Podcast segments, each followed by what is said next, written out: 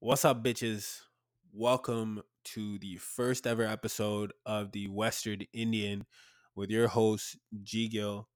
Um, today, I'm going to be talking about dating, love, family life in the Punjabi culture. And, uh, you know, we're just going to go from there. Um, first of all, dating in the Punjabi culture is all over the place, right? So it's not even just finding a Punjabi, it, it, it's about finding someone that's in caste so if you're a Jat, you know they want you to marry a Jat.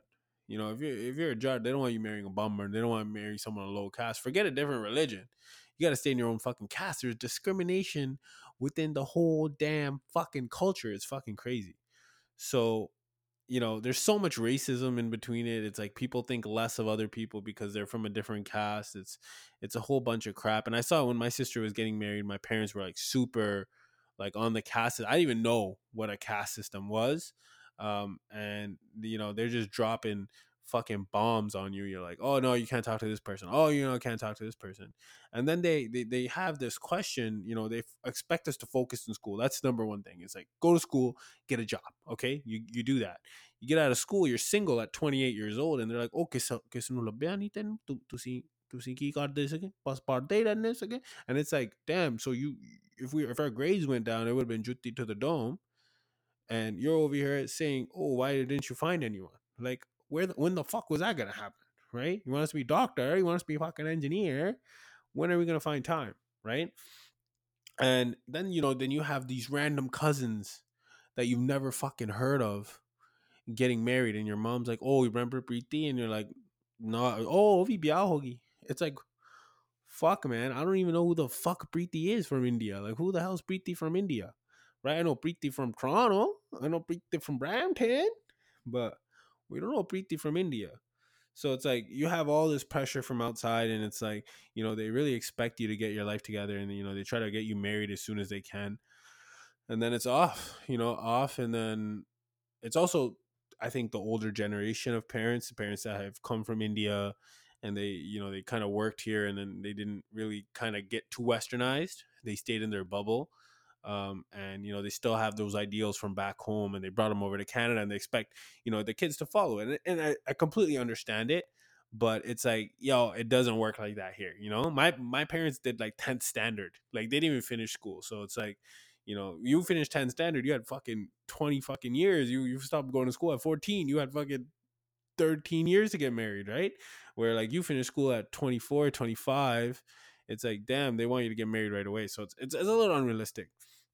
But then you know you kind of start to thinking like what's more successful? You know are are love marriages more successful? Or arranged marriages more successful? And it's kind of funny that arranged marriages are actually more successful than love marriages.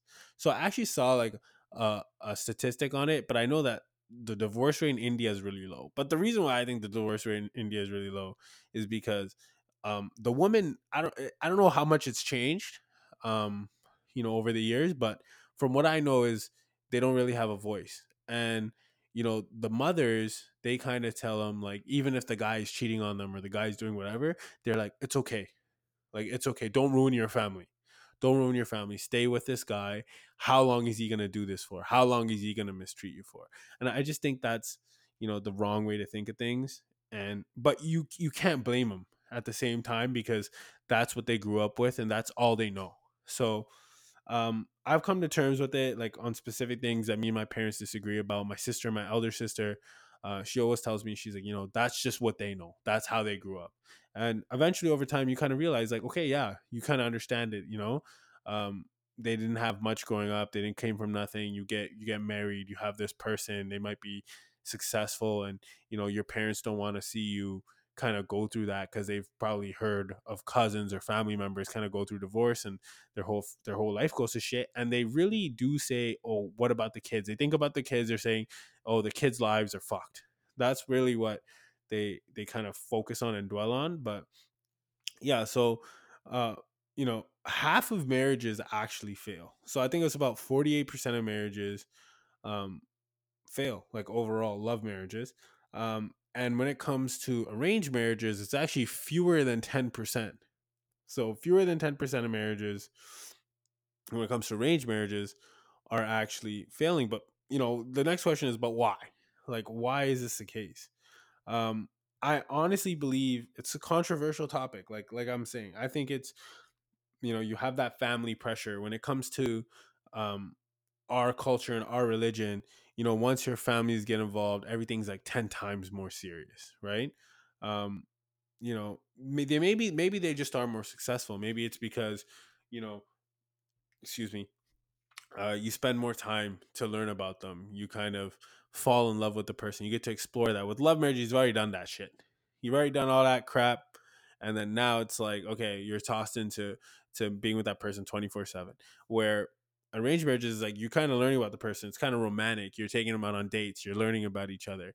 So maybe maybe that's the case. You know what I mean? But I think a lot of the time it is family pressure. Like you know, like even when someone's getting married to somebody else, like let's say, um, uh, like when my family, uh, one of my cousins got married to an Italian woman, and it was like a huge issue. Everyone was like, you know, tripping out.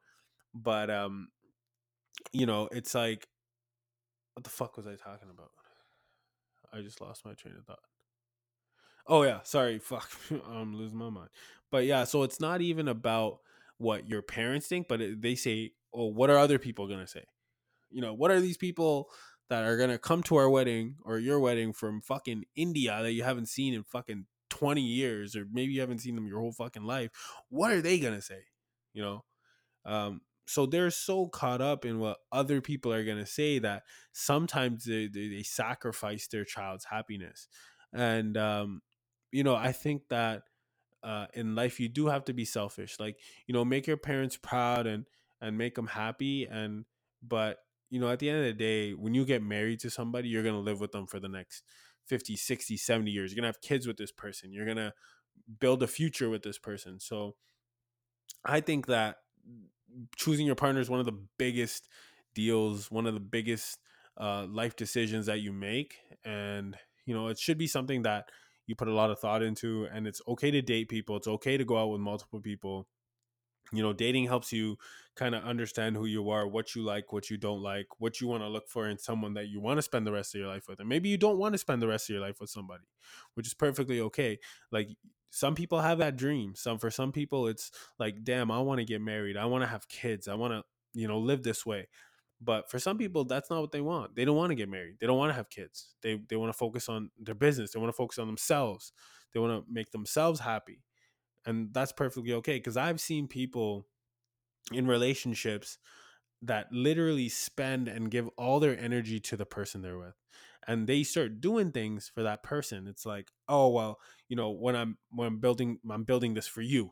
I'm not just building it for myself. I'm building it for you. And that's fine like you you know you use someone as motivation but what if when that motivation is gone? What happens then? You kind of just drop everything that you're working on and just fall into this depression or do you continue on? So that's why i really do believe that it's extremely important to to have a self identity even in a relationship you know not to rely on someone for your happiness because uh, at the end of the day the only thing that you control is yourself and your emotions and your feelings and what you do.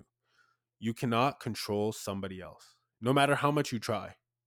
No matter what you do you will never be able to control someone else. They're going to make their own decisions, whether you like it or not.